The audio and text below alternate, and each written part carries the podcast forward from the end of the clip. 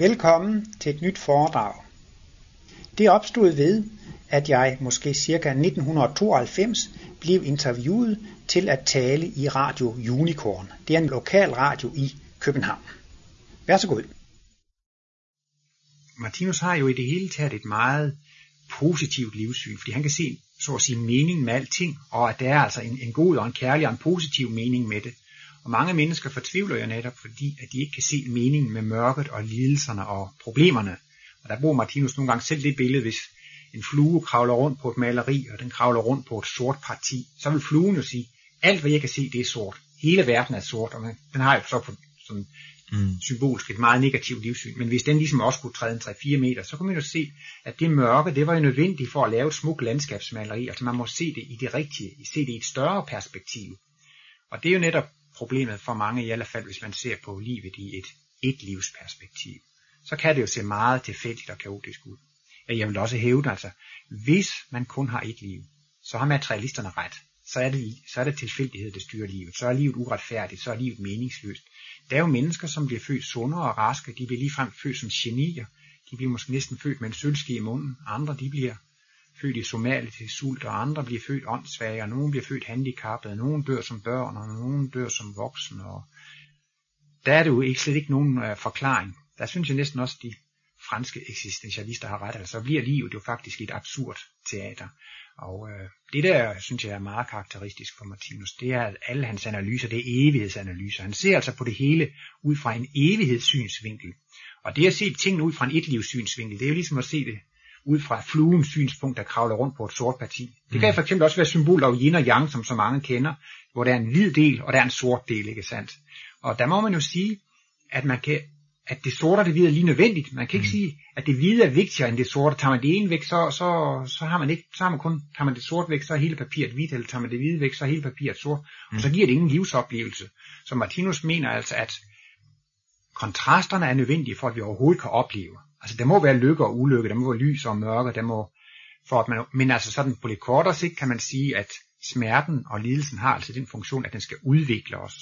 Og øh, hver gang vi selv har lidt, så kan vi jo ligesom lide med andre. Se, har man selv brækket et ben en gang, og ser en anden, der har brækket et ben, så kan mm. det næsten gå ondt i ens eget ben, fordi man kan ligesom i sin fantasi forestille sig, hvad ondt det gør på den anden. Og det vil altså sige, når man selv har lidt, så kan man lide med andre, og det giver jo medlidenhed. Eller har man selv været i problemer og følt problemerne, så kan man ligesom føle med andre, og det er jo medfølelse, medfølelse med lidenhed. Det er jo altså det samme som humanitet og kærlighed. Og Martinus siger jo altså også, at de højst udviklede mennesker, det er de mennesker, som har grædt flest tårer. Og i human henseende, siger han mm. også et sted, er man ikke mere, end man har grædt sig til. Og øh, forudsætning for at overhovedet nogensinde at vide, at man var lykkelig, det må jo være, at man engang har været ulykkelig. Man ville jo heller ikke vide, at man var sund og rask, hvis man ikke havde været syg engang. Hvordan skulle man ane, at man var udvilet, hvis man ikke engang havde været træt? Nu kunne vi jo forestille os, at alt havde den samme temperatur mm. så vil vi i vores bevidsthed ikke have nogen som helst anelse om, hvad kulde og varme var. Mm. Men netop fordi, at vi engang har frosset, så kan vi nyde og, og, og glæde os over, over varmen. Så på den måde, så viser Martinus altså, at det er en mening med lidelsen, og det er altså det, at det er på en måde kærlighed i forklædning. For det er det, når den, det, man skal ikke bare kigge på lidelsen og problemerne, man skal se på den virkning, som lidelsen og problemerne afsætter. Og den virkning, som det afsætter, det er som sagt medfølelse og medlidenhed, og det er jo det samme som humanitet og kærlighed. Og det er så, igen for at vende tilbage til den fysiske verden, altså, det er en livets skole, som altså skal bringe os frem til at blive 100% humaner og 100% kærlige, og derved jo altså faktisk til at blive til øh, kristusvæsener. Martinus har jo måske for nogen lidt overraskende også kaldet sit værk for det tredje testamente, og øh, det er altså han ser ikke sit værk som i modstrid med de, med de tidligere, men faktisk som øh, en fortsættelse. Ligesom man efter første klasse, så går man i anden klasse, så går man i tredje klasse. Og øh, han mener altså, at Jesus han var modellen øh, for, på det fuldkommende menneske. Altså, det er faktisk det samme som i skolen eller ved mesterlæren. Altså først så må mesteren øh, høvle eller klippe, og så skal eleven gøre det efter. Eller læreren må ved tavlen vise, hvordan det skal gøres, så må eleven gøre det efter. Det er jo meget almindeligt undervisningsprincip, at der må være en, en, en model, en det viser, hvordan det skal gøres. Og der anser Martinus altså Jesus for, for et fuldkomment menneske, altså et perfekt menneske. Mm. Og hans opgave var simpelthen at vise, hvordan et fuldkomment menneske handler. Og kulminationen var jo netop da Jesus blev korsfæstet, han siger, tilgiv dem, for de ved ikke, hvad de gør. Før den tid, der var det jo Moseloven, at man skal sige tand for tand og øje for øje, og det er, mm. man elsker sine venner og sin familie, og man hader sine fjender. Og der var jo netop det helt kontrære, det modsatte, det paradoxale, at Jesus en også sagde, at man skulle elske sine fjender, og man skulle velsigne dem, der forbander en, og det var netop det, han viste på korset. Man kan sige, hvis alle mennesker havde været flinke og rare over for Jesus, hvordan skulle han så vise, hvor stor en kærlighedskapacitet han havde? Hvis man tager en læge, han er fantastisk dygtig, hvis denne læge kun går sammen med raske mennesker, så har han ingen mulighed for at vise, hvor dygtig han er som læge. Og det er netop også, at hvis Jesus kun var omgivet af kærlighed, hvordan skulle han så vise, hvor kærlig han var? Ja, så ville han alle hans venner sige, at han er så utrolig kærlig, I kan næsten mm. ikke tro det. Men det er jo netop, netop den lægen kan jo netop vise, hvor dygtig han er, hvis han omgår syge mennesker. Og det er jo netop også, at Jesus, han kunne jo også kun vise sin kærlighed, hvis han fik mm. modstand. Og det, det største, man måske kan tænke sig, det er jo trods alt langsomt at blive pint og plaget og tortureret til døde. Og der viste han altså selv i den helt ekstreme situation, der kunne han stadigvæk sige, forlad dem, for de ved ikke, hvad det gør. Altså han, han, mm. han bad for, at de skulle øh, fritages for den skæbne, for de var ikke helt klar over, hvad det gjorde.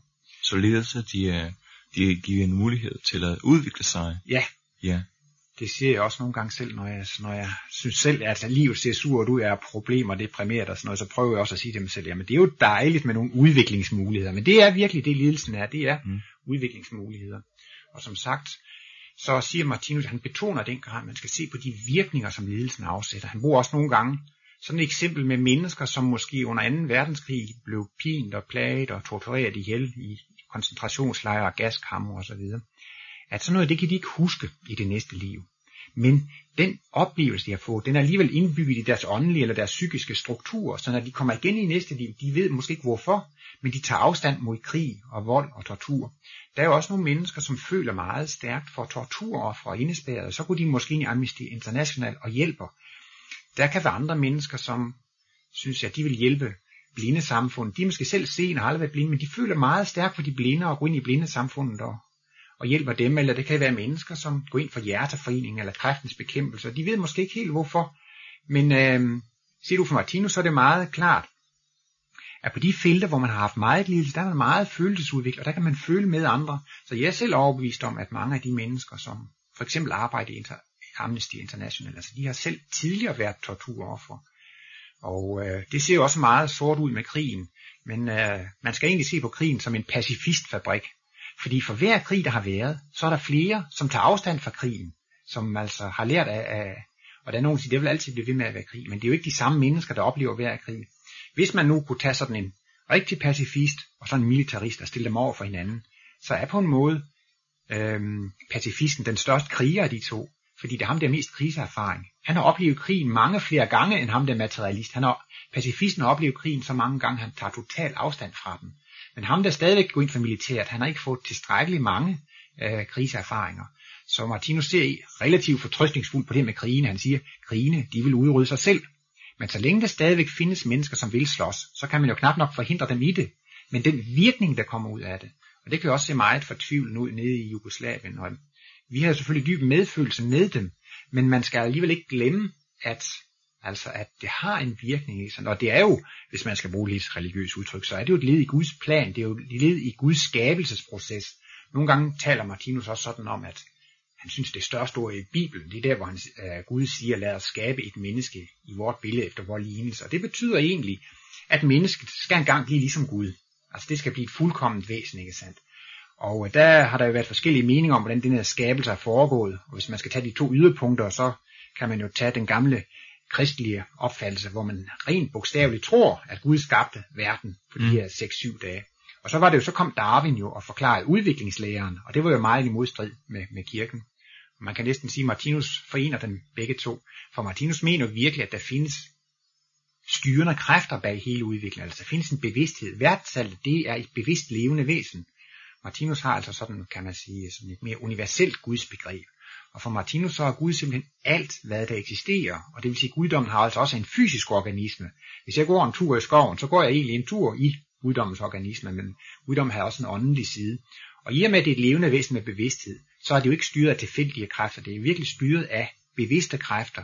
Så der ligger altså bevidste styrende kræfter bag udviklingen, eller bag skabelsen af mennesket. Men øh, Darwin mente jo, at det var ren og skær udvikling. Så man kan måske lave et kompromis netop ved at sige, at, at naturens skabemetode, eller livets skabemetode, eller uddommens skabemetode, det er evolution eller udvikling. Altså det er blot det, at skabelsen er ikke færdig, som nogen tror vi, fordi vi er jo ikke færdige nu. Vi ser netop, hvor meget krig og konflikt og problemer der er rundt omkring, så, så skabelsesprocessen, den er jo ikke øh, helt forbi, og det er jo netop her i den fysiske verden. Det er jo også, hvis en uh, snedker skal lave noget, så må det jo gå mange, mange høvelsbåner, det må gå meget til spilde, af det, eller er det en mand, som skal lave en uh, skulptur, så må det jo også være mange hammerslag og mange uh, små stumper, og på den måde ja.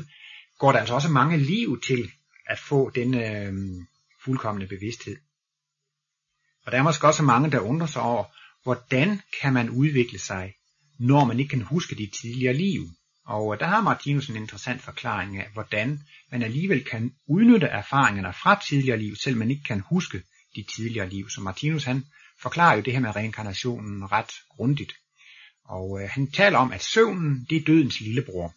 Og vi kan jo altså konstatere hver morgen vi vågner, at der kan vi fortsætte, hvor vi slap aftenen før. Og vi kan jo alle sammen glæde os over, glæde os over, at vi ikke er så dumme, som vi var for 10 og 20 og 30 år siden. Vi bliver stadigvæk klogere og klogere, og mange, de ønsker sig selvfølgelig tilbage til ungdommen, men jeg selv synes, at, at jeg ønsker mig ikke sådan decideret tilbage. Jeg er da glad for alle de erfaringer, jeg har gjort i mellemtiden, at jeg ikke er så usikker, og at jeg har fået en masse af erfaringer. Man glæder sig over de erfaringer.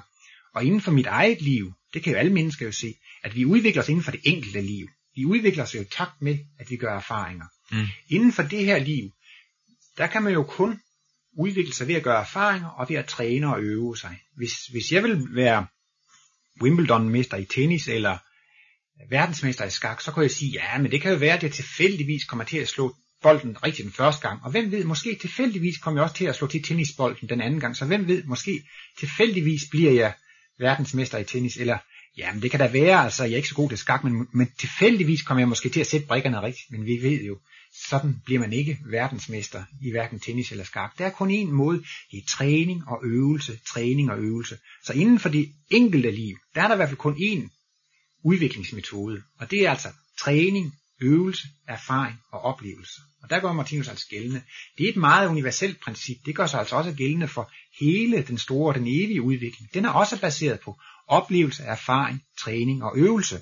Men så er endnu et spørgsmål, hvordan kan man så overføre det fra liv til liv? Og der taler Martinus om to principper.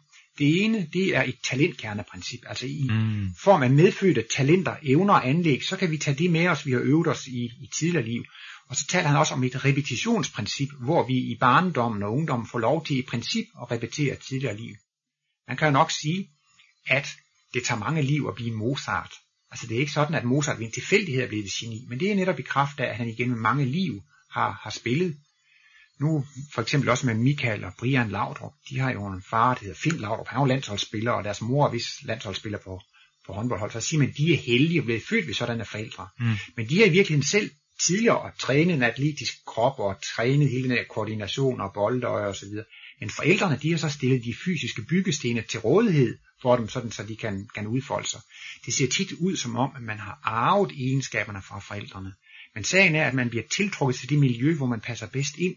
Martinus taler om, at ligesom der for magnetisme findes love for tiltrækning og frastødning, så findes der også, altså når man skal inkarnere fra den åndelige verden i den fysiske verden, love for tiltrækning og frastødning. Og det er blandt andet det, der sikrer, at vi ikke bliver født som flodheste eller elefanter, og at giraffer altid får giraffunger, og katte får kattekillinger, og mennesker får børn. Så, og, og på, endda på et meget fint niveau bliver man tiltrukket. Hvis man for eksempel har været fuldstændig ligeglad med sin krop, og man er blevet kluntet og klodset og overvægtig osv., så kan man også i næste liv blive tiltrukket til forældre, som giver en en kluntet og en klodset og en, og en overvægtig krop. Men hvis man altså træner meget, og får en meget smidig atletisk krop, så bliver man også født ind hos forældre, der giver en en sådan, for det har man selv optrænet. Ja. Og det kan jo også være sådan noget med musikalske talenter for eksempel. Altså. Jeg kender da en familie, hvor der er fire børn, og de tre børn er meget musikalske, og det fjerde er ikke særlig musikalsk. Og øh, man synes jo, at de har fået præcis den samme opdragelse af forældrene. Ja. Og øh, der er også mange forældre, der kan berette om, at de børn, de har fået, at de opdager næsten allerede fra vuggen af, at de har forskellige personligheder. De kan sige, at den ældste var så hissig og så aggressiv. Den mellemste var meget rolig, og den tredje var måske meget apatisk. Eller, og de har ligesom følt, at de havde en personlighed, allerede inden de kunne begynde at præge dem, og de ja. havde en personlighed. Ja. Og det er jo altså de evner og anlægger talenter, som man selv har opbygget i et tidligere liv, som man tager med sig ind i sit, i sit nuværende liv. Og Tom Martinus altså, det er altså det, at hver gang man har øvet eller trænet i noget, så har man altså fået det, han kalder en talentkerne. Og det er altså en åndelig struktur. Den, det vil altså sige, at den er åndelig. Den er altså af magnetisk eller elektrisk natur. Og han taler om, at sådan et talent, det kan opbygges i tre stadier. Et A-stadium, det er sådan et øvelsesstadium, hvor man har lyst til at få et talent. Det, det kan være, at man hører et menneskes spille skøn musik eller synge smukt, så siger man, åh, bare det var mig, der kunne synge sådan. Bare det var mig, der kunne spille på den her måde. Og så det er A-stadiet. Og så B-stadiet, så kommer man måske lige frem i gang med at øve sig. Og så må man jo træne hjernebevidst, man må kigge på noderne. Og, men en dag, når man har trænet længe nok, så er man blevet virtuos. Bare man ser noderne, så går fingrene næsten af sig selv, så går det helt automatisk. Ja. Og det gør jo igen også, at på dette punkt er der en 100% retfærdighed i livet. Den skæbne, vi bliver født til. Det er konsekvenserne og virkningerne af tidligere handlinger. Og de evner og anlæg, vi bliver født med, dem har vi også selv skabt 100%, lige så vel som vi har skabt vores skæbne 100%. Og så vil man også lige kunne komme ind på uh, repetitionsprincippet, altså dette, den tidlige udvikling repeterer vi altså også allerede, den begynder allerede i fostertilstanden. Det er jo uh, udviklingsstadiet, hvor vi har haleanlæg, og, og længere frem, der har vi også lige frem sådan gældeanlæg, altså vi anlæg, uh, vi, vi har repeterer faktisk et fiskestadium, og hvis man ser på he- hestefostre, kaninfostre og menneskefostre, i de første uger kan man næsten ikke se forskel på dem. Så der mm. kører man næsten parallelle baner, og der mener Martinus altså, at man, man uh, repeterer de tidligere liv i lyntempo. Nyfødte børn, de har jo også næsten abereflekser. Det er noget med nyfødte børn, de har gribereflekser. Hvis man kilder dem lidt i håndfladen eller under fødderne, så kan, så, så kan de gribe, som om de skulle kravle rundt i træerne. Men det skal de jo slet ikke. Men det er altså nogle repetitioner fra abestadierne. Og børn ser jo henrivende ud, men man ser jo også, de meget egoistiske, altså når det drejer sig om legetøj, og, de tager, og det er faktisk altså egoistiske, primitive menneskestadier, de repeterer.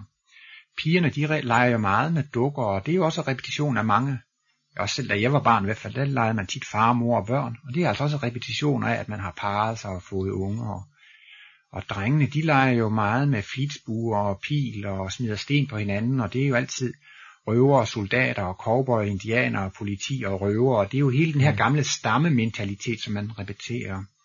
Jeg var også selv meget ivrig spejder, og jeg føler mig overvist for mit egen del, at det, det, det var øh, repetition af tidligere liv som soldat. Altså man, man skulle jo klare sig i felt, når man skulle stå ret, og man skulle være i uniform, og man var jo så glad for at få et par striber på uniformen, og, og øh, der var også en overgang, hvor jeg var meget ivrig til at handle med mønter og frimærker og æbler og alt sådan noget. Der er jeg overbevist om, jeg har repeteret tilstande, hvor jeg har været handelsmænd og, og så videre. Hvis man gerne vil vide, hvad man har været i tidligere liv, så siger Martinus, så kan man se på, hvad man har lavet i sin barndom og ungdom, og, og den her repetition fortsætter altså indtil man er 30 år.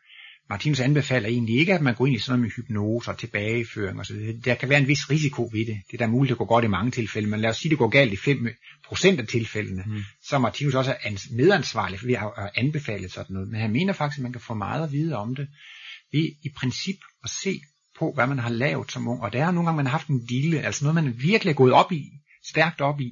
Og ved at man så går op i det i ungdommen og så videre, så får man repeteret de øh, egenskaber, som man har opøvet i tidligere liv. Og dette repetitionskursus fortsætter op til man er cirka 30 år. Det vil altså sige, det liv, man, det sidste liv, man har levet, det repeterer man i slutningen af 20'erne. Sådan, Martinus sætter ikke tal på, men han siger slutningen af 20'erne. Lad os bare sige fra 26 til 30 år. Det næst sidste liv, det er måske fra 23 til 26 år, og det tredje og det fjerde sidste liv, måske i begyndelsen af 20'erne det er jo sådan, hvis man nogle gange har lært et sprog, for eksempel tysk, og så går der en masse år, og man ikke brugt det, så siger man, nu har jeg glemt det hele, nu må jeg tage et kursus i det igen, nu må jeg begynde forfra. Men man opdager jo alligevel, at det går meget hurtigere på repetitionskurs, end det gjorde første gang. Mm. Og sådan er det altså også, når man så skal repetere nogle liv, man allerede har oplevet en gang før, så går det jo hurtigt at repetere det anden gang. Er det et liv, der ligger seks liv tilbage, så har man oplevet det en gang, repeteret det fem gange, når man så skal til at repetere det for sjette gang, så går du endnu hurtigere. Og derfor er det sådan, jo længere livene ligger tilbage i tiden, desto hurtigere bliver de øh, repeteret. For eksempel er det også, når børn går ind i øh, puberteten der, så får de jo den ene kæreste efter den anden, og så kommer man sammen med den ene, og så kommer man sammen med den anden, og de bytter jo meget hurtigt. Og det er i virkeligheden fordi, at de repeterer mange forskellige ægteskaber. Det kan selvfølgelig også være, at man træffer en, et menneske, som man kan repetere mange, mange ægteskaber med.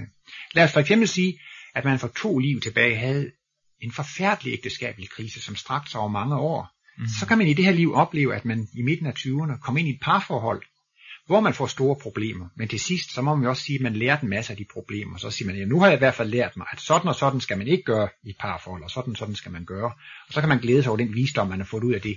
Og det er så i princippet den samme visdom, som man fik ud fra to liv siden, da man gik måske et helt liv og, og, og, og kæmpede med det problem.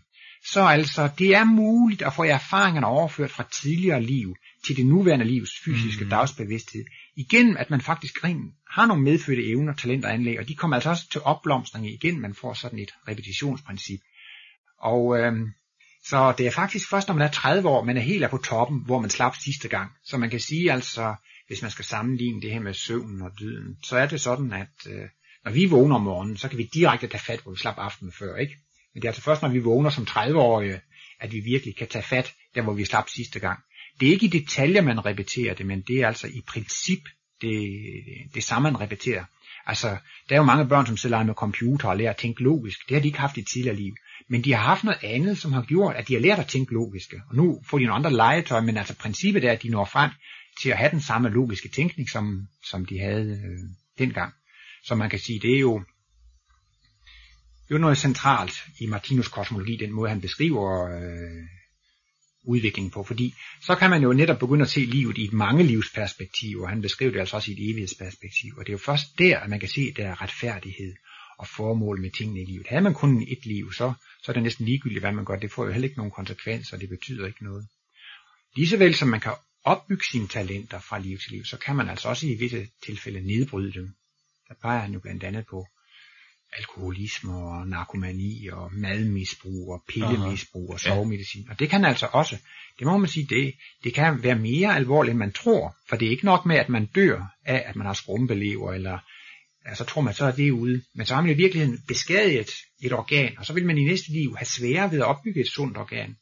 Altså det kan også være et menneske, som måske er store ryger og ryger 40, 60 og 80 cigaretter om dagen, og det dør måske så det sidste af lungekræft. Og så tror man, så er det problem ud af verden. Men det er det slet ikke, fordi så har man jo ødelagt et organ, altså så har man ødelagt hele sit åndedrætsorgan, og så vil man altså næste gang, man bliver født, blive født med svagere lunger eller med astmatiske tendenser, eller så, så, og så vejen tilbage til normalitet, uanset hvad det er, man har ødelagt, det er bare at begynde at leve normalt og sundt igen. Så vil man jo gradvist komme tilbage til normaliteten. Men han har været inde på, at øh, man kan i løbet af tre liv som alkoholiker, tre-fire liv som alkoholiker, så kan man i den grad ødelægge sin hjerne, det er jo ikke alene leveren, der bliver ødelagt. Hjernen bliver jo også ødelagt. Altså, den bliver nærmest affedtet af alle de alkohol, der mm. opløser fedtet. Og jeg har da også hørt om, hvis man tager røntgenfoto af de mest herrige alkoholikere, så er hjernen faktisk skrumpet ind. Og, øh, og det siger Martinus, det har den konsekvens, at man bliver født som øh, åndssvag. Og så er der måske nogen, der vil tro, at det er en straf, men i virkeligheden er det en guddommelig beskyttelse. Martinus siger, sygdom, det er et beskyttende gelænder, for det er jo det, der bringer mennesket til at holde op med at leve på den forkerte måde. Altså når man lever forkert, så kan man, det kan man næsten forestille med al uendelighed, hvis det ikke var noget, der sagde stop. Og der er netop sygdom, der siger stop. Og havner man så som dyb åndsfag, så kan man jo ikke selv gå ud og købe alkohol. Og de kan jo næsten ingenting, men det er altså ligesom sådan en opbremsning. Og derfor betyder det også meget, at vi hjælper dem, der er åndssvage og sindssyge og så videre, fordi det, det, det, de nytter noget. I helt gamle dage, da man kun havde et liv, der var man jo nærmest, der kunne man jo ligesom ikke nænde og slå dem ihjel. Men øh, så, så parkerede man dem bare i et rum, uden at hjælpe dem, uden at stimulere dem, uden at gøre noget som helst. For det var ligesom nyttesløst. De skulle alligevel dø, så der var ingen... Så jeg synes også, at det her livssyn gør, at man vil anstrenge sig noget mere for at hjælpe disse mennesker tilbage til normaliteten. Og det kan måske også tage tre liv at komme tilbage til normaliteten, hvis det har taget tre liv. Så, men så må man sige, både på vejen ned har man oplevet meget lidelse, og på vejen tilbage har man jo også oplevet meget lidelse. Og det har jo gjort, at man er blevet meget mere human og kærlig. Martinus betoner jo i den grad, at karma-princippet, det er ikke et straffeprincip, det er et pædagogisk princip, og man bliver ikke udsat for mere lidelse, end det lige præcis er nødvendigt for at blive, blive fuldkommen. Så det kan jo, og nogen synes, hvorfor skal de straffe, men det er altså en, det er altså en naturlig konsekvens. Altså så lægger man hånden på en varm ovn, så, så brænder man sig. Hvis, mm. hvis man hugger hånden af, ja, så mister man hånden, og sådan er det altså også, hvis man er alkoholiker gennem mange liv. Der siger Martinus, at man kan på et hvert trin jo sætte ind med sin vilje og med bøn på at komme ud af sit, sit misbrug. men øh, det har ikke nogen naturlig mættelse. Øh, når det drejer sig om mad og seksualitet osv., der kan man jo have en, en, en, en, en, en sult, en hunger, og den kan så blive tilfredsstillet af, af normal vej. En hver naturlig sult, sult og hunger har en normal, naturlig tilfredsstillelse, men netop sådan nogle øh, mediciner og piller og droger og narkotika, alkohol og røg osv., det, det, det er fremmedstoffer for vores organisme, og derfor har den heller ikke sådan en helt naturlig mættelse. Der må man altså af forstandsvej eller viljevej eller ved bøn altså holde op, når man har følt. Men man kan jo netop blive sådan helt vane, blive vendet til det. Altså det kan være meget svært at komme ud af det. Mm. Men så må man jo fortsætte. Jeg hørte engang, der var en mand, som kom til vismanden Krishnamurti. Mm. Han var meget ked af, at, at, at, at han var røg, og han ville gerne have hjælp i Krishnamurti. Og øh, så sagde han, øh, hvad skal jeg gøre? Jeg kan ikke holde op med at ryge. Og så svarede vismand, jamen så må du jo fortsætte. Altså, og sådan er det jo altså, hvis man ikke kender kursen, så må man jo fortsætte. Men det er jo ikke spild, at man kører den. Det giver jo netop erfaringer, som, som gør, at man alligevel vil, vil ændre sin kurs på et eller andet tidspunkt. Så Martinus mener jo altså, at alt det vi oplever, det er jo virkeligheden. Det har et kærligt formål. Det er det, vi skal bringes frem til, til uh, fuldkommenhed. Men det er da alligevel tankevækkende. Jeg har da ikke altid selv som ung levet. altid lige sundt, men netop det, at øh, den måde, man lever på, at det ikke alene har betydning for sundheden i det her liv, men det kan også have øh, betydning for sundheden i kommende liv. Martinus har jo også skrevet en række småbøger. Indtil nu er der udgivet en serie med 28 småbøger, og bøgerne de er altså kommet ud på Borgens forlag.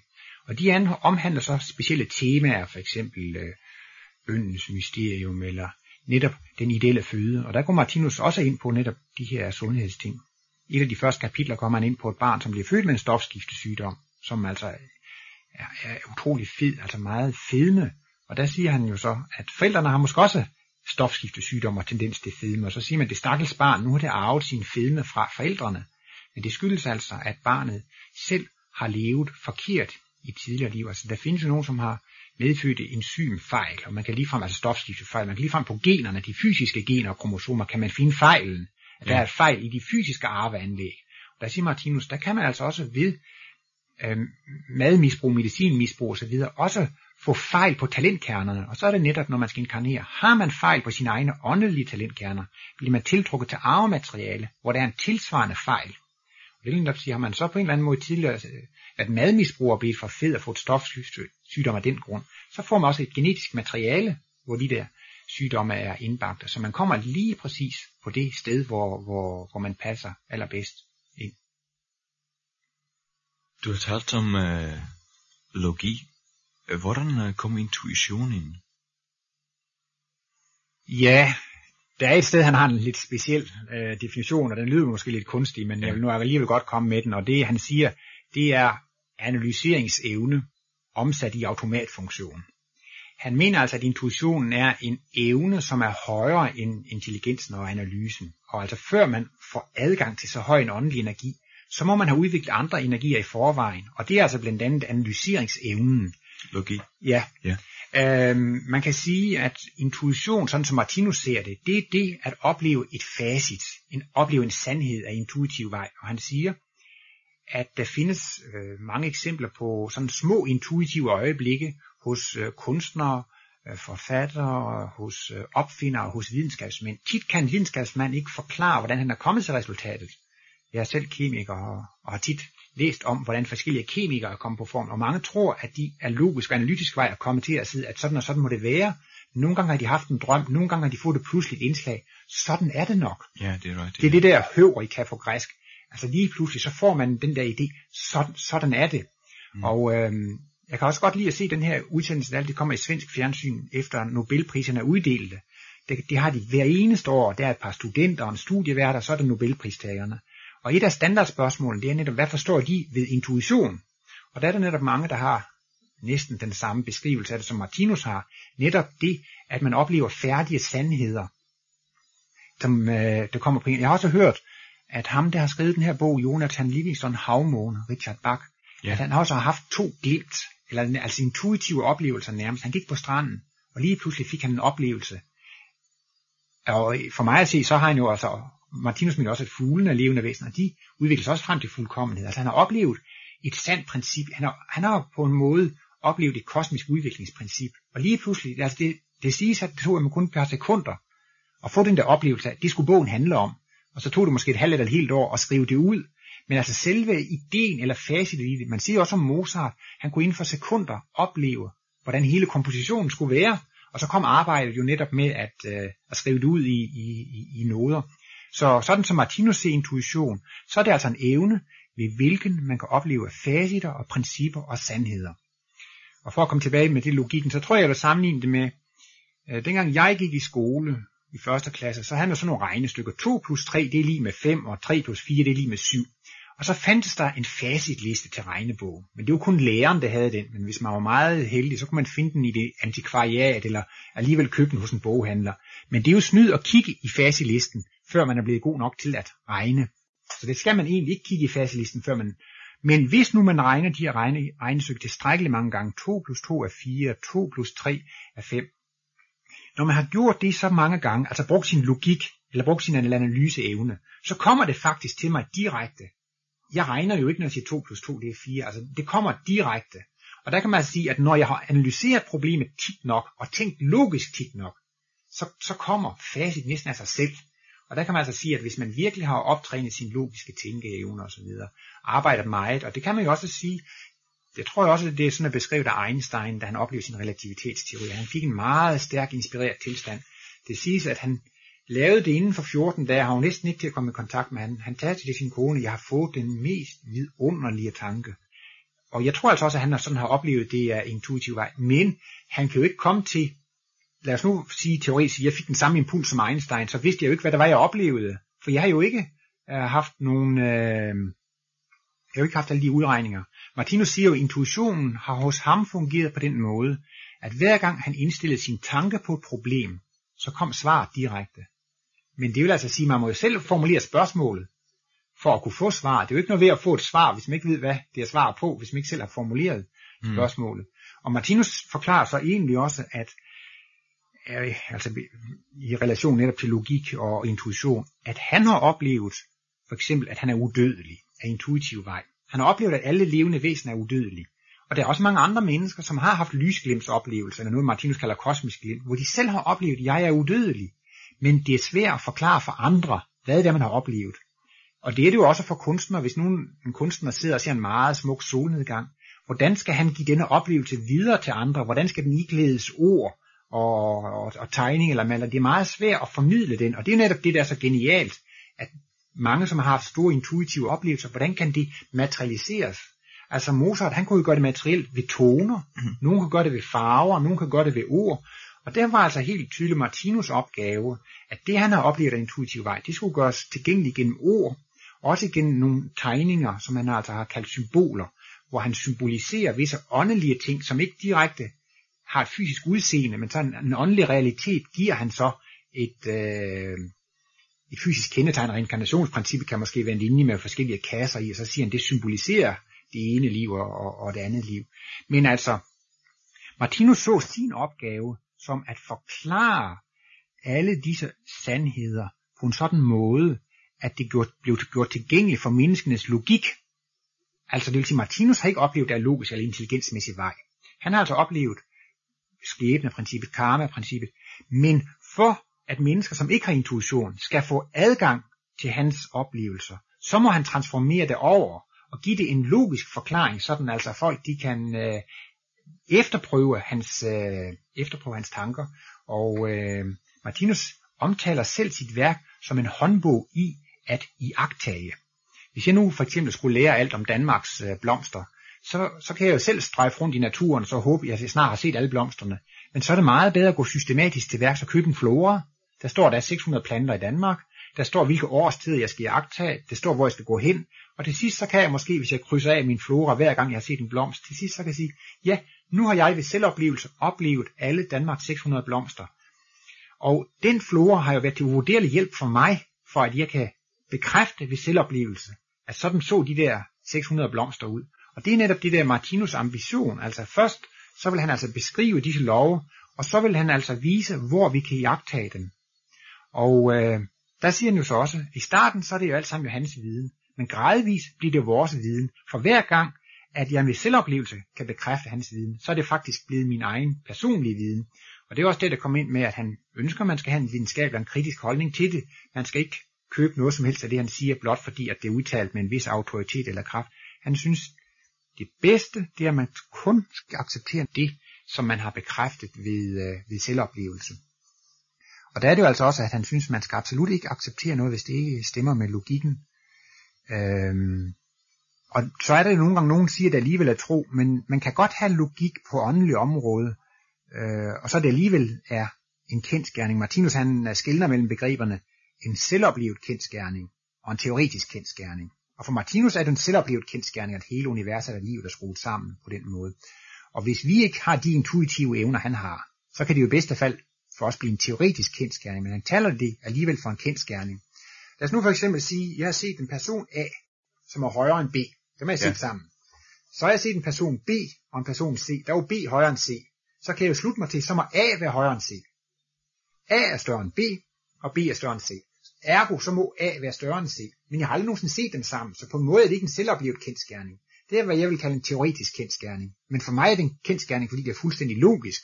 Og sådan vil man altså også kunne acceptere mange af Martinus analyser af logisk vej. Altså, nogen kalder det tro, men det tror jeg, fordi man ikke rigtig helt er med på, at der findes teoretiske kendskærninger. Det bruger man jo også inden for matematikken. Ja. Okay, ikke huske men hvis man skal bevise to trekanter er lige det andet, hvis, hvis de to sider er sådan, og den og den vinkel er sådan og sådan, og så har man så bevist det, og så accepterer man det også som, som en, øh, en øh, kendskærning.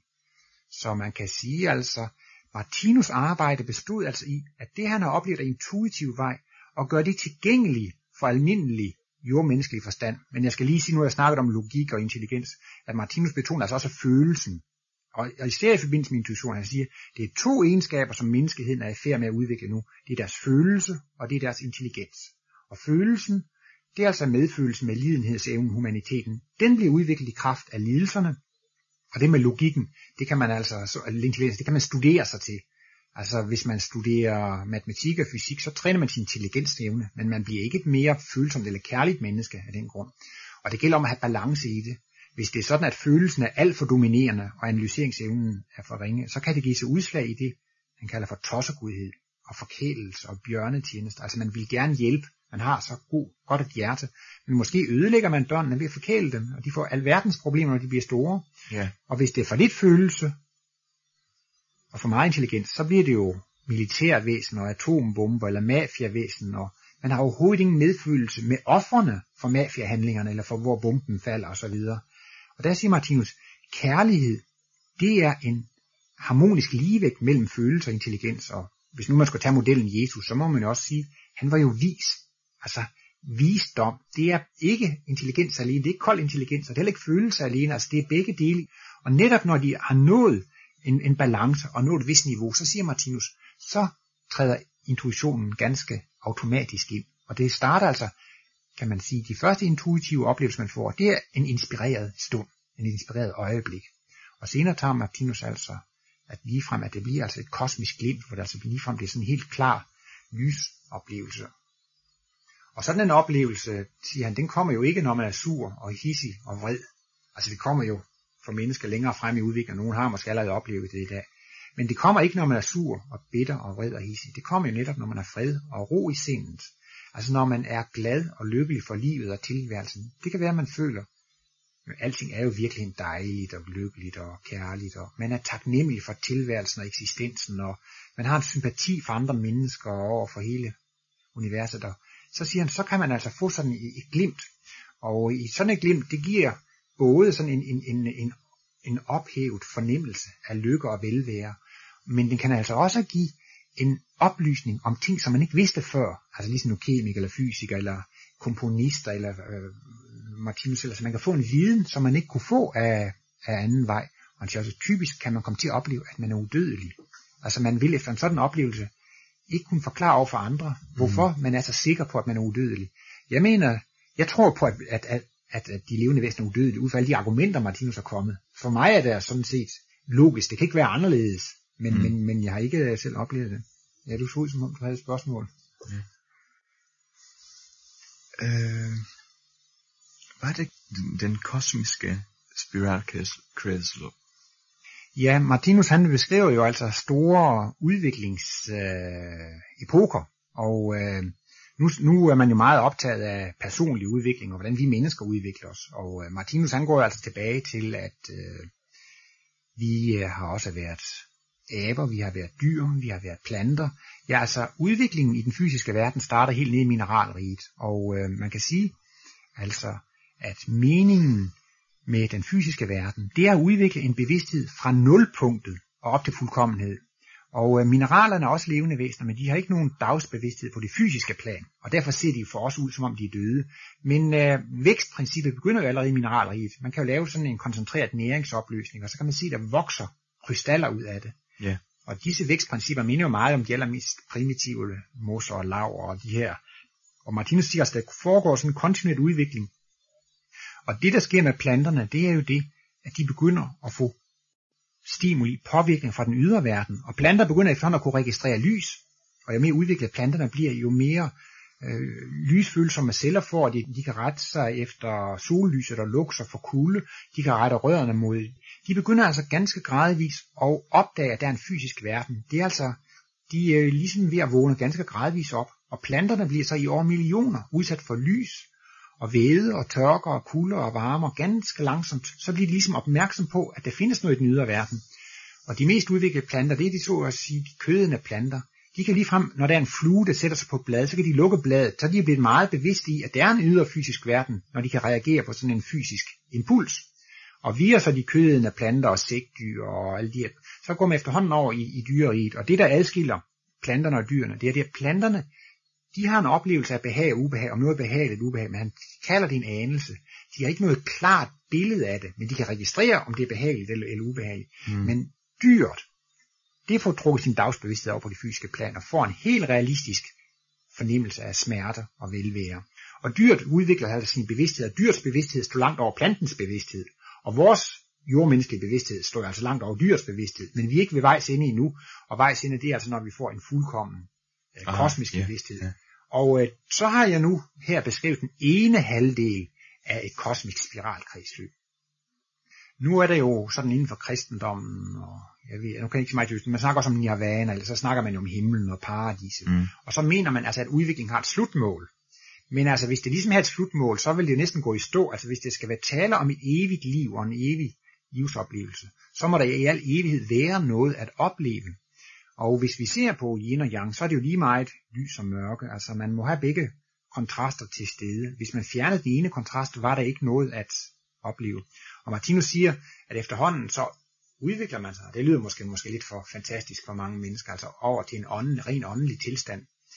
Øh, Martinus har også i en af sine små bøger, i en bog, der hedder Påske, han har nummer to i den bogserie, skrevet om, at da Jesus forsvandt fra graven, der mener Martinus rent faktisk, at han dematerialiserer sin krop.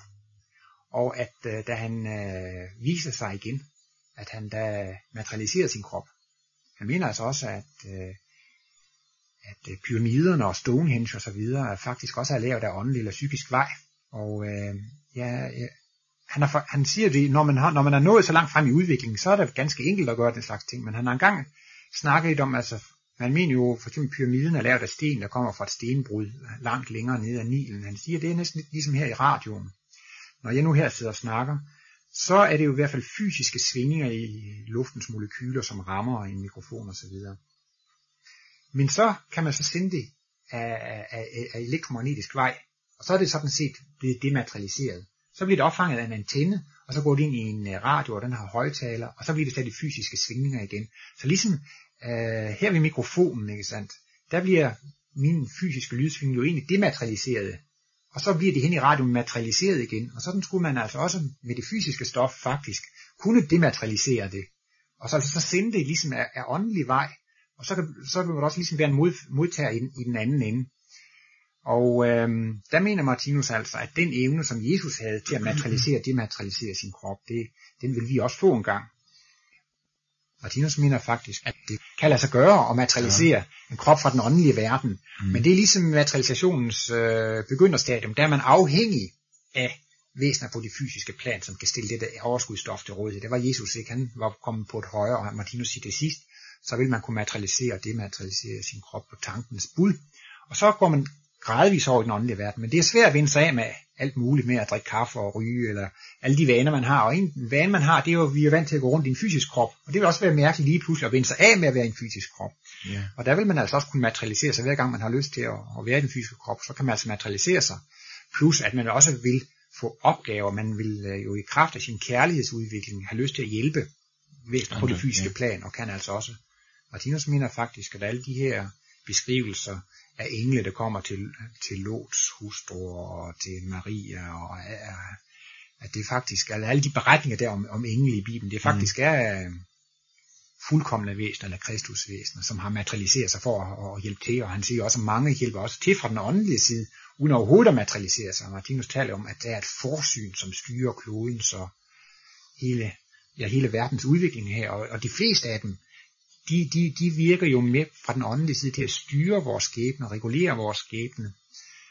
For eksempel nu her for nylig, da der faldt det der jumbojet ned i, i et hus nede i Holland og dræbte en masse mennesker, så noget mener Martinus, det, det er ikke tilfældigt. Det er altså helt bestemt styret, at hvis der var en mand, der ikke skulle slås ihjel, så får han en impuls om at gå ned med sin hund og gå ud og lufte den. Og andre, de bliver måske inviteret på besøg og så videre. Og det er jo altså også åndelige kræfter. Du kender sikkert også de historier om stewardessen, som sov over sig, og så kom hun ikke med andre, som måske øh, ikke skulle have været med for en afbudsbillet. Og på mm. den måde, så bliver skæbnen totalt Mm. styret og reguleret fra, fra, fra den åndelige side, så det, så det er ikke alle, vi ser her på den fysiske side. Men netop, kan man sige med Jesus, det var så et, et af de få tilfælde, hvor de så materialiserer sig på det fysiske plan.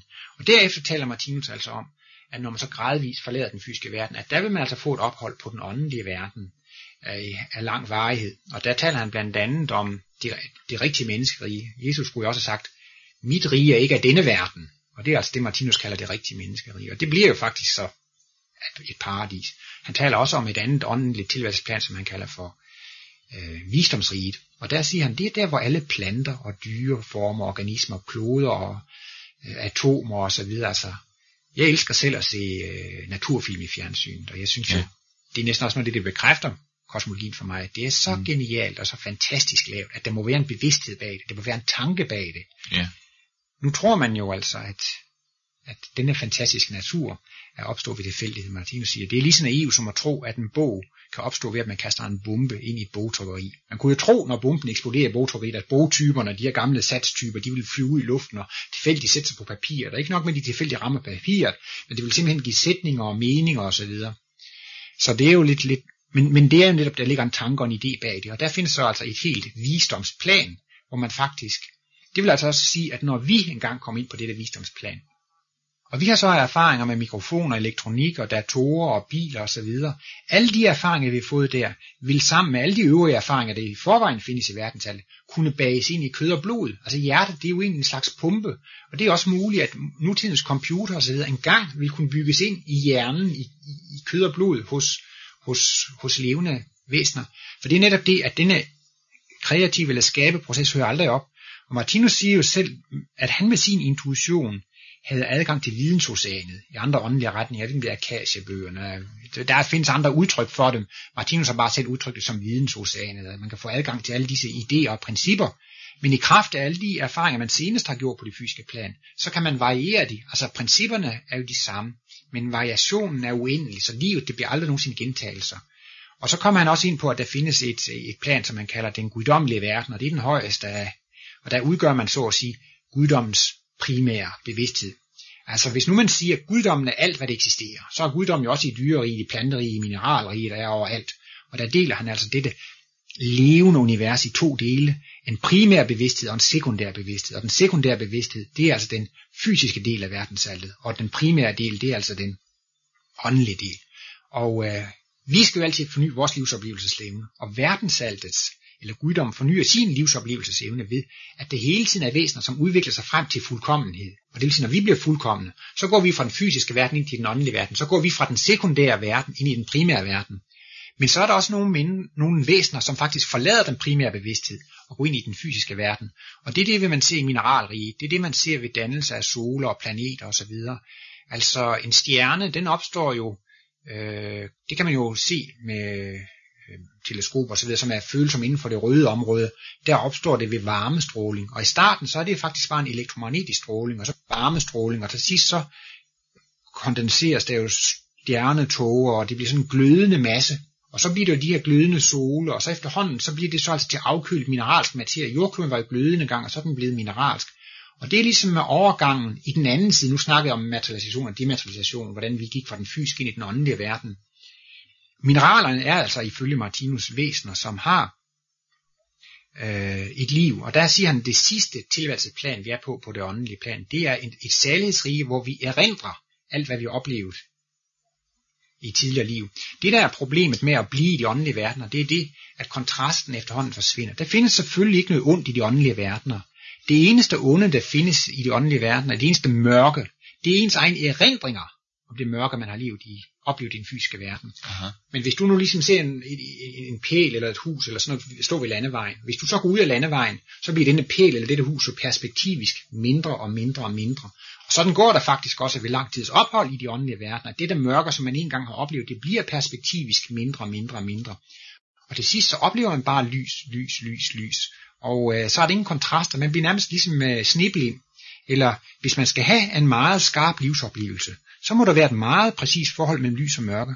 Hvis nu man skal tage et sort-hvid billede og få et vældig godt og skarpt billede, hvis, hvis billedet bliver overbelyst, det bliver for meget lys, så bliver det, forsvinder skyggerne, og så, så, så bliver det en dårlig oplevelse af billedet.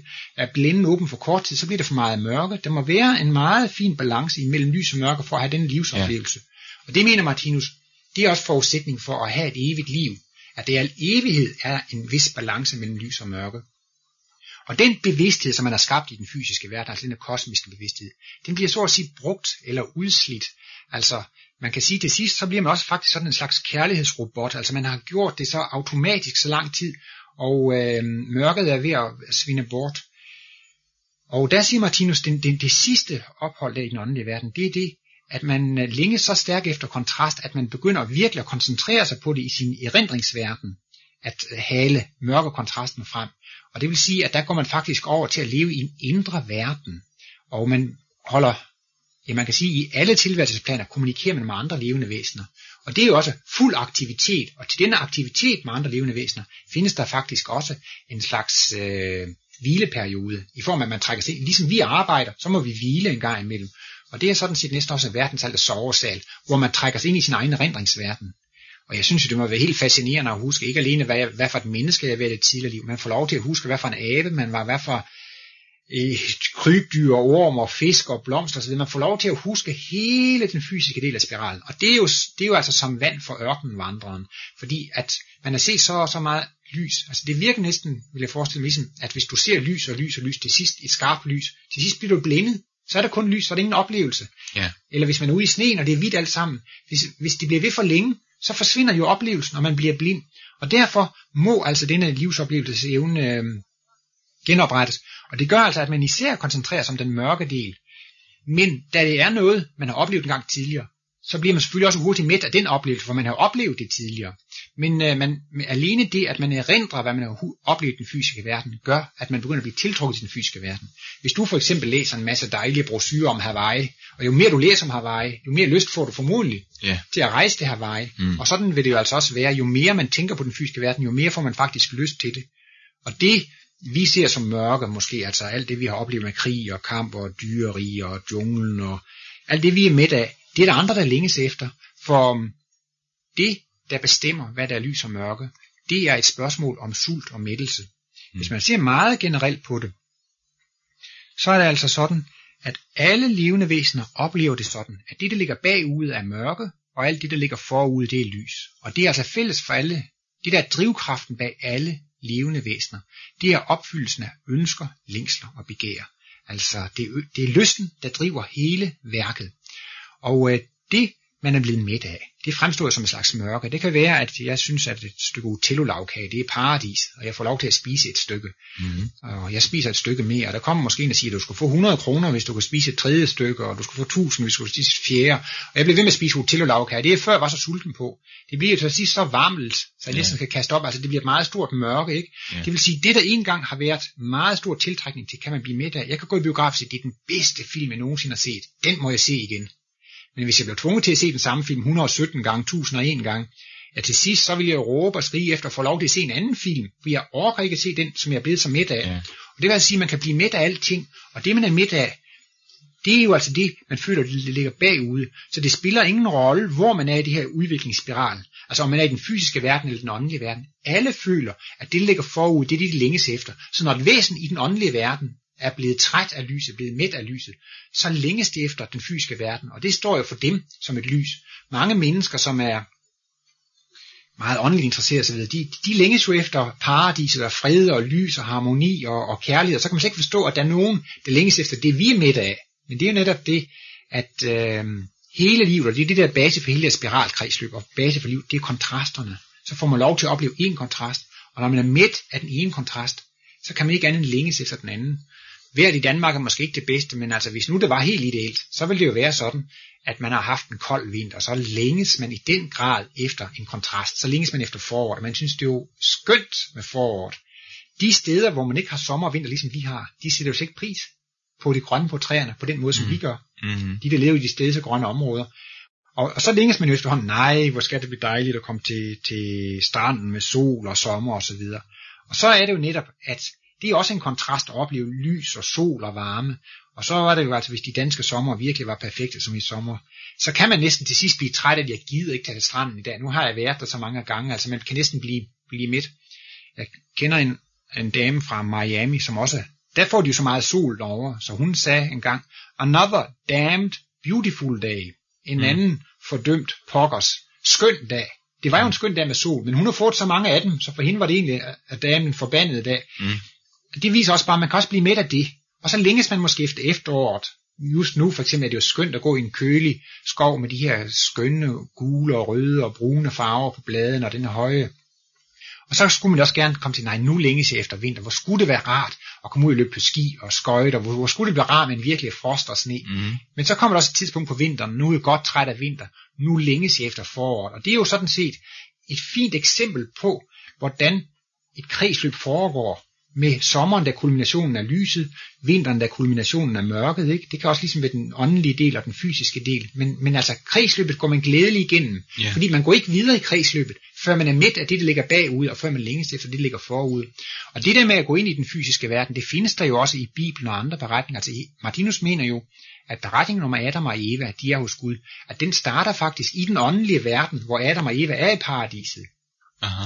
Og så går de jo, så forlader de jo faderen, og så spiser de af kundskabens træ, og det er jo det, jeg har været inde på flere gange, at den fysiske verden, det er der, man skal lære at tænke logisk, det er der, man skal opbygge sin bevidsthed. Men hvad er det andet, end at spise af kundskabens træ? Altså det er netop, ja. og den anden, der stod i paradis, det var livets træ, og det er jo netop at høste frugterne af alle sine anstrengelser. Altså i den åndelige verden, der er vi alle sammen 100% kreative og skabende væsener. Vi kan underholde hinanden, vi kan fortælle hinanden, vi kan lave Altså det, det, der, der er det netop, at der høster vi frugten af, af vores øh, fuldkommenhed.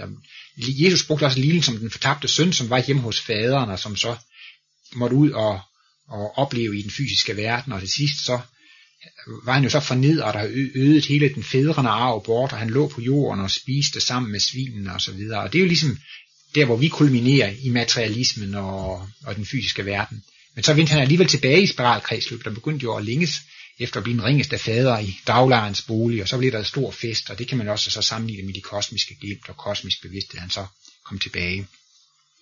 Men Martinus taler altså om, at det er ligesom livets åndedræt, det er livets store kredsløb, altså livets pulslag imellem den åndelige og den fysiske verden. Men man skal altid føle, at man vokser. Og der taler han altså om, at, at der er en stofspiral. Og det, det findes jo endnu længere nede i mikroverdenen, men det kan vi jo ikke øh, konstatere, så derfor har han ikke skrevet om det.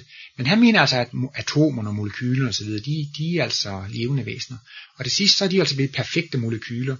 Og når, når sådan nogle molekylvæsener skal ind i den fysiske verden igen, så vil de gerne føle, at de avancerer lidt, de kommer op på et højere niveau. Og disse molekyler har måske vekslet sammen med andre molekyler i en celle tidligere, og så får den så lyst til nu at blive et cellevæsen. Og så starter den jo som for en ufuldkommen primitiv celle, og igennem hele udviklingen med en vegetabilsk og animalsk celle, så bliver den faktisk til sidst et perfekt cellevæsen. Når det der cellevæsen så efter at have den åndelige verden skal ind i en fysisk verden, så vil de også gerne avancere. Og det har så måske tidligere vekselvirket med andre celler, og så vil de jo gerne ligesom styre en gruppe af celler, og så bliver det et organvæsen. Og når man så engang er blevet et perfekt organ og skal ind i den fysiske verden igen, ja, så vil man jo altså gerne øh, kontrollere en lang gruppe af organer, og så får man sådan en organisme, som vi har. Og så vil man måske også engang Vi er jo allerede begyndt at tænke globalt. Hansen og Jensen og Petersen, de har jo en løsning på hele verdenssituationen. Vi er begyndt at tænke globalt, og der mener Martinus faktisk også. Selvom det også lyder fantastisk, at vi engang også vil blive levende væsener. Altså vi vil øh, blive klodevæsener. Måske starte lidt i miniformat, og så bliver man altså solsystemsvæsener og mælkevejsvæsener. Det er altså næsten ligesom hvis du får man laver en snemand. For hver gang man ruller en snemand, ikke, så har man lagt et lag til væksten. Og sådan er det faktisk også at være spiralkredsløb. Så ligger man Så hvis man på en måde vil sige, hvad er min evige fortid, så kan man kigge ind i sig selv. Altså mit indre univers, det viser faktisk min fortid. Det viser altså, at der har jeg haft organer og celler osv. Og, og hvis jeg skal se på min fremtid, så kan jeg gå ud i en stjerneklar nat og kigge. Jeg kan også gå ud selvfølgelig og kigge på jorden og solen, men om natten, der ligger altså min fremtid ude i makrokosmos. Så vi udvikler os fra mikrokosmos op i makrokosmos. Altså, hovedprincipperne, de er evige. Når noget er evigt, så kan det jo ikke forandres. Men altså selve livets kolorit og detaljering, den kan, den kan varieres i det uendelige. De aber, der i dag er orangutanger og chimpanser og gorilla, de kommer ikke til at se ud som os. Men princippet er jo samme med 10 fingre og to ben, altså, de kommer bare til at se anderledes ud, end vi gør, altså det kan varieres. Variationen er uendelig, og derfor kan man jo også blive ved med at øh, have sådan et, øh, et, et uh, evigt liv. Men det er jo nogle store, store analyser, du der spørger om det her med spiralkredsløbet og det evige liv, og uh, Martinus hovedværk, det er altså livets bog i syv bind, og selve det her med spiralkredsløbet, det behandler han jo i hvert fald meget det fjerde bind, altså over flere hundrede sider, hvor han argumenterer mm. for det. For jeg, jeg må jo sige meget af det, jeg nu fortæller her, det lyder jo fantastisk. Og netop når jeg ikke kan komme med den logiske begrundelse for det, så vil folk også sige, jamen det, det må jo være noget, man tror på. Men øh, jeg mener altså, Martinus øh, analyse, det, det er virkelig videnskab, som må efterprøves. Og det nytter jo heller ikke noget, at en øh, professor i atomfysik går ind i første klasse i, for, i børneskolen og underviser der. Det, det går hen over hovedet. Og selvom man bare skulle høre en forelæsning, så siger man, det tror jeg ikke på, det stemmer ikke, det han siger. Og sådan kan man også meget nemt sige, når man hører sådan et, en, et foredrag om, om Martinus. Altså, ja. så, Martinus siger, at hans foredrag og sådan noget, det er jo bare et udstillingsvindue, ligesom man har messer og hal, og så kan man ligesom se om og blive interesseret i at og, og undersøge det.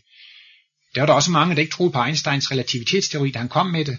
Men altså, mm. hvis man virkelig er en forsker og en sandhedssøger, så må man jo virkelig sætte sig grundigt ind i tingene for at undersøge, kan det stemme. Altså, tror man på relativitetsteorien eller ej, eller tror man på atomteorien eller ikke, eller kvantemekanikken, så må man jo virkelig sætte sig ned i grundigt studium for at kunne afgøre, kan det stemme, eller kan det ikke stemme. Og det mener jeg altså også, hvis man virkelig vil tage stilling til, stemmer det Martinus siger, eller stemmer det ikke. Mm. Så må det altså kræve et grundigt studium, fordi man kan ikke bare på forhånd sige, det stemmer ikke, man må jo gå alle Martinus øh, beviser og argumenter igennem for at tage stilling til det. Mm. Men Martinus, det vil jeg også gerne lige sige, at han ser sit værk som en gave til menneskeheden. Og øh, han ønskede absolut ikke, at der skulle dannes foreninger eller sigt. Altså det gik fuldstændig frit.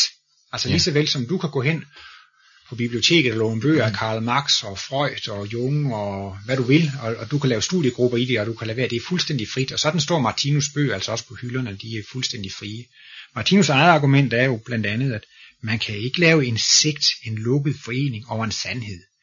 Det er ingen mening i at lave en forening over 2 plus 2 er 4. Altså vi i vores afsluttede forening, altså, vi mener at 2 plus 2 er 4.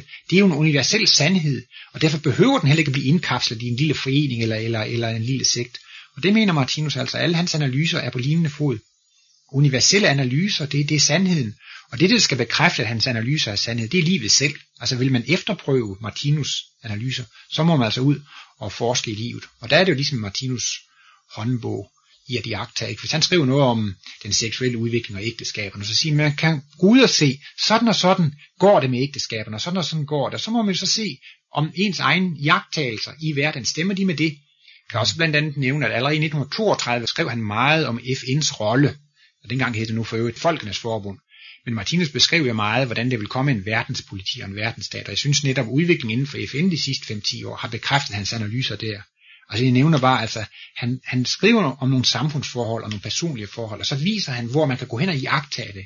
Og så må man bruge sine egne evner til det.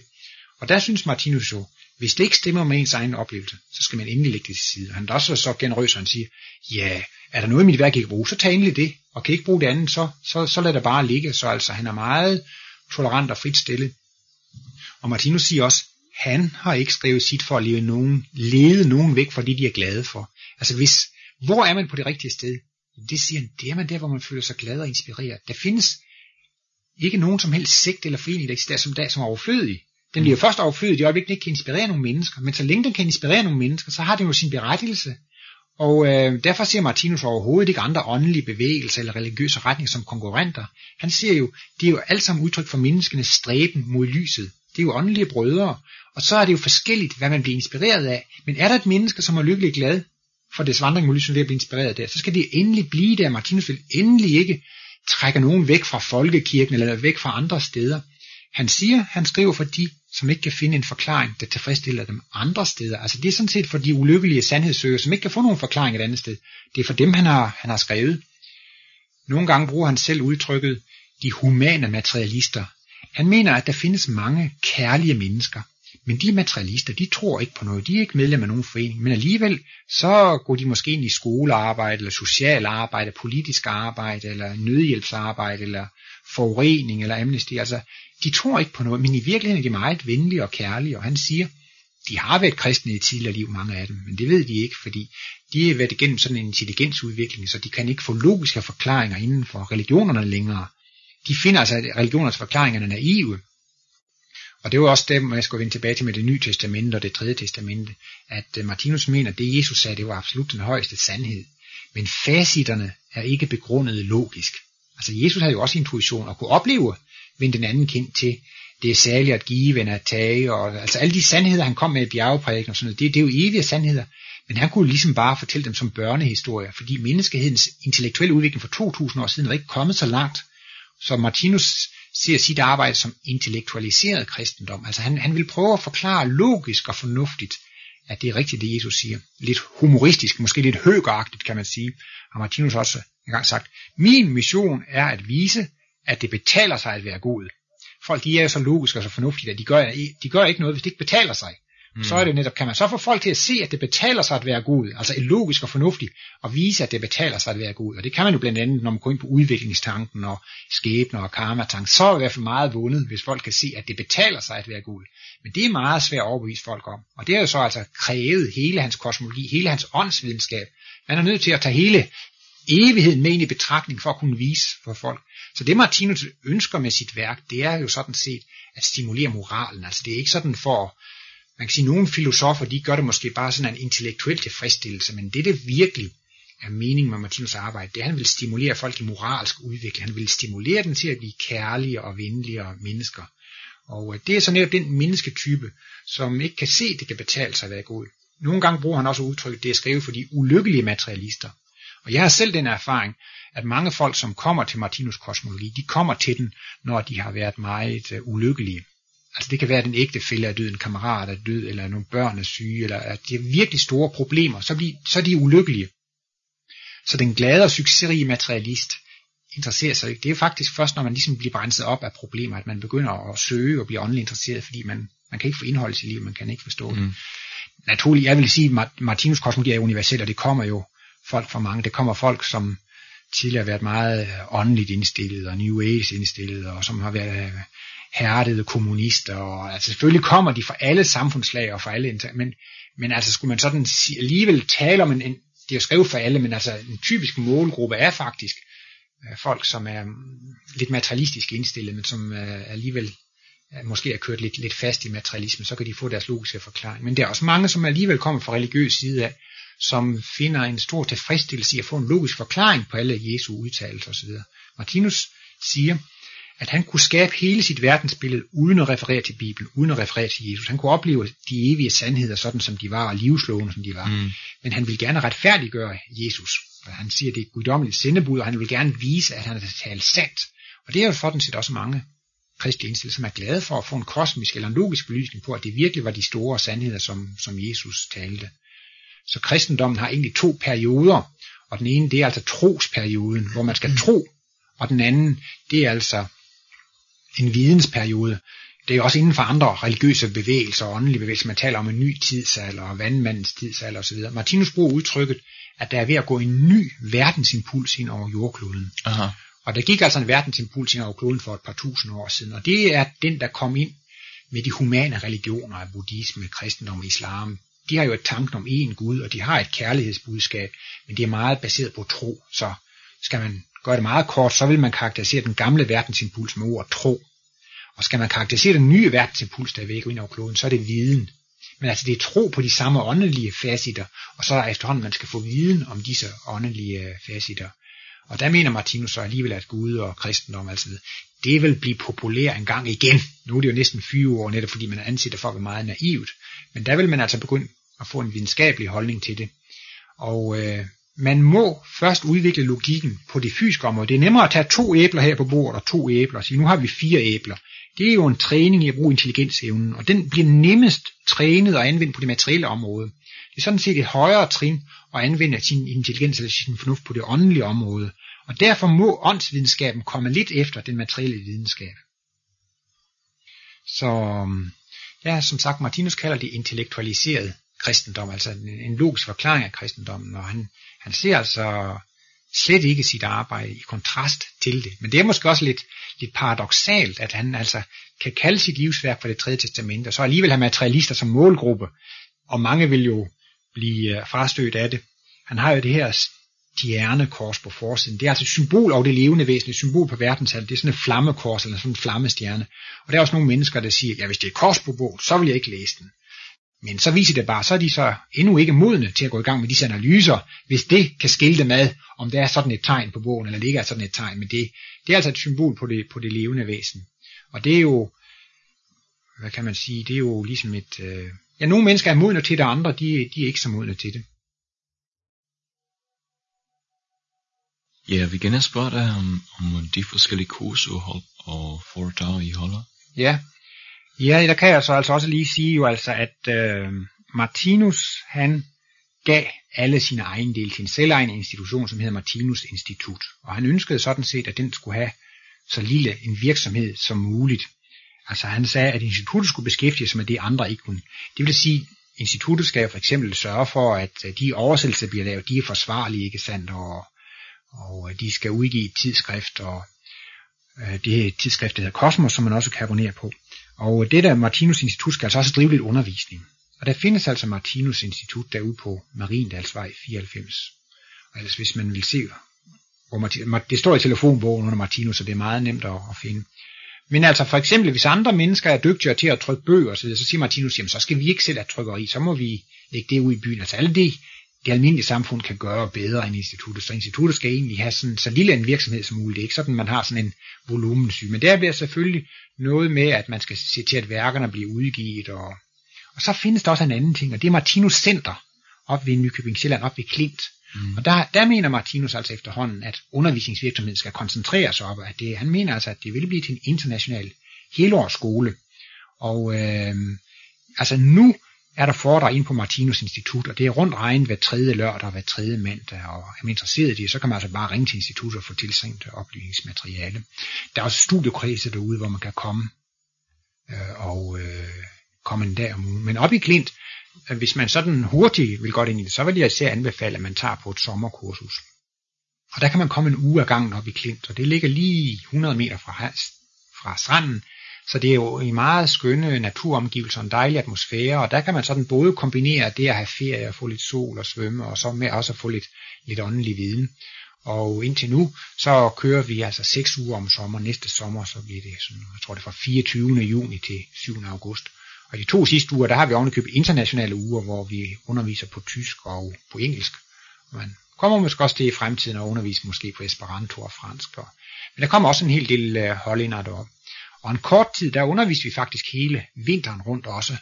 Øh, men øh, det viser, at der er relativt lille tilslutning til det. Så udover den der sommerundervisning, hvor der kommer virkelig mange mennesker, så kører vi også forårskurser og efterårskurser. Og til næste år, så bliver det altså i maj og i september.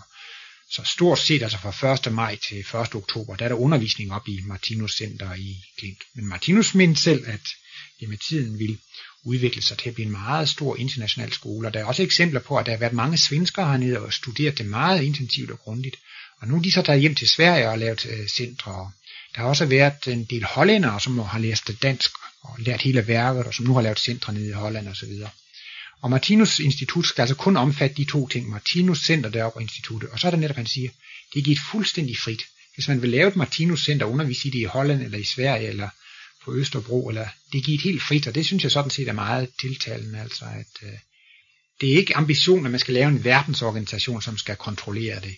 Selvfølgelig vil man da gerne øh, give folk råd og vejledning, og ideen er egentlig, at øh, folk kan komme fra udlandet, og så kan de studere der en overrække, og så kan de rejse hjem og fortælle om de deres hjemlande. Det kan også være folk fra provinsen, som kommer og får en uddannelse der, og så tager de hjem og laver foredrag og, og øh, studiekreds. Så på den måde kan man jo sige, at det er så også er sådan en græsrådsbevægelse. Altså det er sådan set overladt til den enkeltes virksomhed. Nu her i næste uge, så skal jeg til foredrag, holde foredrag i Aarhus og Aalborg og Frederikshavn. Og det er kommet til veje ved, at der er nogle mennesker derovre, som synes, det er så interessant med Martinus kosmologi, at de vil gerne have foredrag i deres by. Og så er der altså lokale folk, som har taget initiativ til det. Så ringer de og spørger mig, om jeg vil komme og holde foredrag. Jo, det vil jeg da gerne. Og så ringer de til nogle andre. Så det er sådan lagt op til folks egen øh, initiativ. Men øh, og folk, de må jo sådan set jo også holde kurs i Martinus og Jung og Freud, og sådan kan man sige blande det som de vil. Men øh, det er altså sådan op i Martinus Center, der holder man det så rent. Ja. Og der siger Martinus, at hvis folk vil danse, så må de gå på en danseskole, og hvis de vil engelsk, så må de gå på et engelsk kursus. Ja. Nogen synes, det er så sekterisk, at man ikke kan holde foredrag om andre retninger. Så siger Martinus, at det er bedre at gå ud til de egne retninger, hvor de har deres egne centre, fordi det kan vi ikke være eksperter i. Så, mm. så altså på Martinus Center bliver der kun undervist i Martinus kosmologi, fordi han synes, der bør der mindst være et sted, hvor man altså ligesom holder tankerne i de her arena og kun kører med det, fordi så er det jo institutter og center for alt muligt andet. Selvfølgelig, ja. Hvad er telefonnummer dertil? Til Martinus Institut, det er 38 34 62 80. Men jeg tror, det er den eneste telefonbogen også, der står under, under Martinus. Og der kan man ringe og få programmer og brochurer og sådan ja. noget øh, tilsendt. Jeg kan måske også lige som en bibemærkning fortælle, at, at jeg selv øh, øh, godt kan lide at koble af med, med sprogkurser og tage ud til udlandet. Og nu er jeg også begyndt at holde foredrag på tysk. Jeg rejser regelmæssigt til den tidligere hovedstad i Tyskland, altså Bonn, og, og holder foredrag. Og der er, en ret stabil interesse for det, og der kommer jeg sådan måske fem gange om året og, og holder foredrag.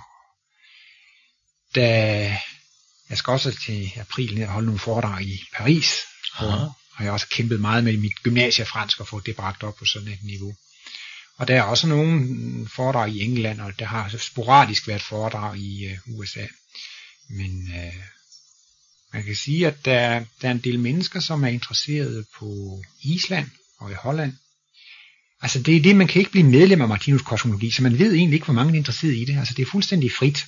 Mm. Og især i de her undervisningscenter, der var Martinus jo meget forsigtig med ikke at have fælles sang og fælles bøn og fælles meditation osv. For han ville have, at folk skulle føle sig meget frie og velkomne og tilpas. Og netop hvis der kommer sådan folk lidt fra den materialistiske side, vil de måske føle, det var lidt pinligt, hvis det var et alter, eller de skulle synge fælles sang eller bøn mm. eller sådan noget. Så, så alt sådan noget øh, religiøst, der skåret væk af hensyn til de, der sådan, øh, man skal virkelig kunne føle sig fri.